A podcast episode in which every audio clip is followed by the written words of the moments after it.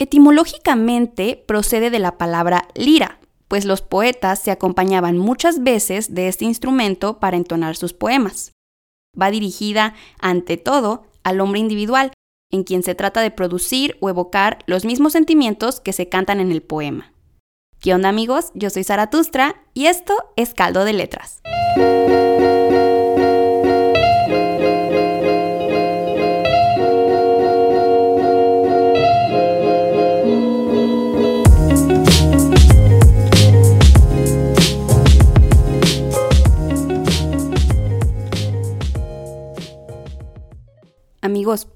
Poquito y me rajo esta semana. La verdad, sí subestimé bastante esto del regreso a clases virtuales y mis maestras me cayeron encima con un montón de pendientes y lecturas. Y pues no es queja, ¿verdad? Porque esto significa nuevas cosas para poder compartirles por acá. Sin embargo, sí se me andaban quedando sin caldito esta semana. Pero dije, no, Sara, tú puedes. Y pues, heme aquí, otra semana más, hablándole al micrófono pensando que soy influencer y gestora cultural. Y bueno, como ya escucharon, hoy hablaremos nada más y nada menos que de la lírica griega. Ya sé, ya sé que estas últimas semanas me la he pasado de ñoña, pero ya solo nos queda esta semana y la próxima para poder concluir con el tema de los griegos y su yogur. La verdad estoy súper emocionada porque después de varias crisis existenciales y creativas, ya me nacieron muchas nuevas ideas y temas de los cuales estoy muy emocionada por contarles, pero el día de hoy lírica. ¿Qué es la lírica? Bueno, la lírica era un tipo de poesía personal que tomaba al propio poeta y sus sentimientos como tema principal. Y es que, aunque estos temas pudieran sonar como algo normal dentro de la poesía que usualmente conocemos y consumimos, para ese entonces era algo muy nuevo, puesto que antes de la lírica se tocaba eh, algo llamado épica, la cual se enfocaba en contar historias de dioses y héroes de la mitología griega en forma de verso. En sus orígenes, la lírica era cantada y acompañada de fondo por el bello sonido de la lira, que aunque usualmente pensamos que la lira se refiere a la guitarra, la lira en los griegos era una especie de arpa así como chiquita en forma de abaco, y nosotros lo relacionamos con la guitarra porque pues también era un instrumento de cuerdas pero la lira es ese, si quieren lo googlean y es así como, como una U y con cuerditas, pero chiquita, o sea, como un arpa pues. Bueno, la lírica surgió por ahí del siglo VII a.C. en un momento de profundo cambio para los griegos, ya que aquí se empezaba a consolidar el individualismo y el interés del hombre por todo lo que lo rodeaba y no solo por los dioses. Entre los rasgos principales que caracterizan la lira tenemos que era una poesía esencialmente cantada y con acompañamiento musical, teniendo a veces hasta eh, danza, y la prioridad se basaba en la expresión de las propias emociones y sentimientos del autor. Dentro de la lírica existían dos formas de llevar a cabo este arte, la coral, con varias voces y acompañamiento, y la monódica, con una sola voz y usualmente sin acompañamiento. Entonces, la lírica era un tipo de poesía cantada que em, realizaban los griegos. Y bueno, ya. Dentro de la lírica, como ya dije, eh, pues existían las dos eh, variantes. La coral era interpretada por un coro y se realizaba con motivo de algún tipo de fiesta o acontecimiento colectivo. En su origen, la mayoría de los poemas corales eran himnos a los dioses, porque recordemos que antes lo que rifaba era la épica. Sin embargo, poco a poco se fue introduciendo la temática humana. Fueron muchísimos los poetas corales, pero de entre ellos pudiéramos destacar a Alcman, Estesícoro, Íbico, Simónides y Píndaro. Asimismo, dentro del coral había distintos géneros, o bueno, subgéneros sería, tales como los himnos, que podían narrar un triunfo o pérdida, ya fuera militar, de salud u otras cosas. También podían ir dirigidos a divinidades, o bien podían ser usados en funerales, que se llamaban trenos, o en las bodas, que eran los epitálamos. También eh, estaban los cantos que eran dedicados a los hombres, que bueno, como su nombre lo dice, eran dedicados a los hombres. Bueno, eh, aquí estaban eh, unos ejemplos, pudieran ser los cantos triunfales, que se llamaban Dionisio y los cantos de guerra. Por otro lado, la lírica monódica, la que nada más llevaba a una vocecita y alguno que otro acompañamiento, estaba compuesta por los siguientes tipos. 1. Elegía. Este era el tipo de poesía relacionada con los banquetes. Trataba una temática muy diversa, generalmente seria y se acompañaba de la flauta. Acuérdense que aquí no se usaba el acompañamiento, pero la elegía se acompañaba de una flauta. La número 2 es la jambo. ¿Se acuerdan que el episodio pasado hablamos de Dionisio? Bueno, pues aquí también estaba involucrado y el jambo estaba relacionado con él. Y los temas eran usualmente burlescos y satíricos. Por último, el número 3 es la poesía mélica. Este tipo de poesía, si la pudiera describir, sería como la mala copa, porque le cantaba al amor, al vino y las mujeres. Autores como Alceo, Safo, Anacreonte fueron los que maravillaron con composiciones de líricas monódicas, que son las que acabo de mencionar. Y bueno, la verdad siento que la semana pasada me extendí demasiado, así que hoy no voy a dar tantas vueltas, el tema no es tan complejo, así que nos vamos a dirigir con la autora de la semana. Así es, escucharon bien, esta semana toca autora.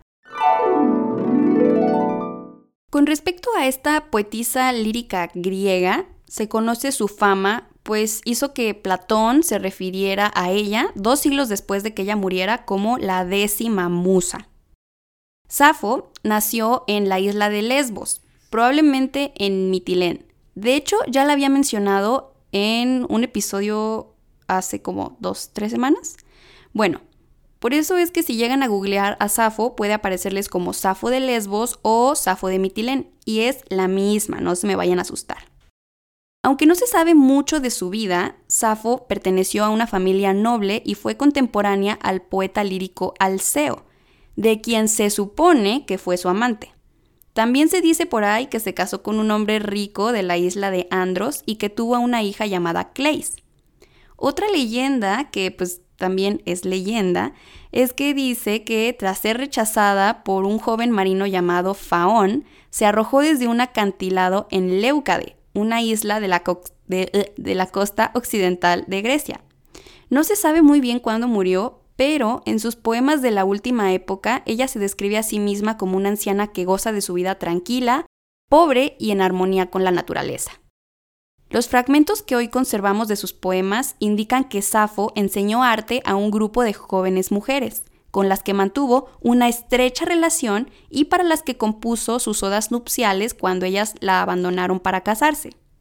Un chismecillo por ahí es que se cree que la Safo también tenía tendencias bisexuales, de hecho, el poeta Anacreonte, que es como una generación posterior a Safo, afirmaba que, en referencia a ese grupo, Safo sentía un amor sexual por todas las mujeres. Y es de ahí que proceden los términos como lesbianismo y safismo que aluden a la homosexualidad femenina. Entonces, este dato está como muy curioso. Pero bueno, haya sido como haya sido, Safo escribió nueve libros de odas, epitálamos o canciones nupciales elegías e himnos, pero pues como siempre apenas si se conservan algunos fragmentos de todo esto. La poesía de Safo se caracteriza por la exquisita belleza de su dicción, su perfección formal, su intensidad y su emoción. Safo habla en sus poemas de la pasión amorosa que se apodera del ser humano y se manifiesta en diversas formas como los celos, el deseo o una intangible nostalgia. De hecho, Safo ha adquirido el nombre de la décima musa por su resonancia e importancia dentro del mundo de la poesía. Sin embargo, de su producción literaria son, como ya dije, pocos los fragmentos que se han podido rescatar. Entre ellos está el himno en honor a Afrodita, el cual intentaré declamarles a continuación. Himno en honor a Afrodita. Oh tú, en cien tronos Afrodita reina, hija de Zeus, inmortal dolosa, no me acongojes con pesar y tedio, ruégote Cipria. Antes acude, como en otros días, mi voz oyendo y mi encendido ruego. Por mí dejaste la del padre Jove, alta morada. El áureo carro que veloces llevan lindos gorriones sacudiendo el ala al negro suelo desde el éter puro raudo bajaba. Y tú, oh dichosa, en tu inmortal semblante, te sonreías. ¿Para qué me llamabas? ¿Cuál es tu anhelo? ¿Qué padeces ahora? me preguntabas. Arde de nuevo el corazón inquieto. ¿A quién pretendes enredar en suave lazo de amores? ¿Quién tu red evita, mísera Safo? Que si te huye, tornará tus brazos y más propicio ofrecerate dones. Y cuando esquives el ardiente beso, querrá besarte. Ven pues, oh diosa, y mis anhelos cumple. Liberta el alma de su dura pena, cual protectora en la batalla lidia siempre a mi lado. Ay, la mera verdad, yo no soy muy fan de la poesía, porque me recuerda lo tonta que soy y mi nula capacidad de análisis para con estos textos. Sin embargo, este himno me resulta sumamente interesante. Primero que nada, recordemos que dentro de la mitología griega, Afrodita era la diosa de la fertilidad, del amor y de la sexualidad. Es por eso que en este himno Safo le suplica de sus favores, debido a que estaba sufriendo un mal de amores. Uy, un verso sin esfuerzo. Bueno, repito que esto ya es cosecha mía y que cualquier queja o sugerencia se comuniquen con mi manager Gus. Bueno, como decía, eh, como con cualquier deidad, Safo elogia en los primeros versos a Afrodita, para después agradecer el que ella se tome el tiempo de bajar hasta con Safo al mundo terrenal para preguntarle qué mal es el que padece y cuál es su deseo ahora. Esta segunda pregunta y la biografía que antes les leí de Safo me hacen pensar que esta no era la primera vez que Safo sufría por amor, y que a su vez esta no era la primera ocasión que le pedía ayuda a Afrodita. Recordemos el verso 5. Antes acude como en otros días.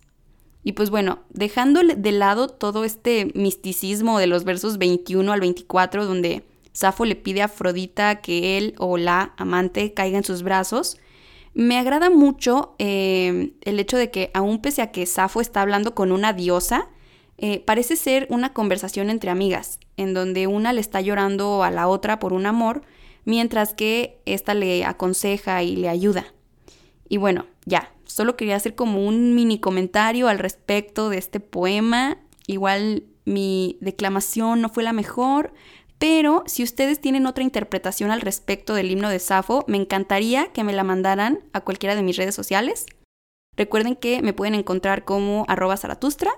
Y bueno, eso ha sido todo por el día de hoy. Espero que hayan aprendido algo nuevo, que se animen a leer lírica griega y mucha suerte con este regreso a clases. Los quiero mucho, nos vemos la próxima semana. Chao.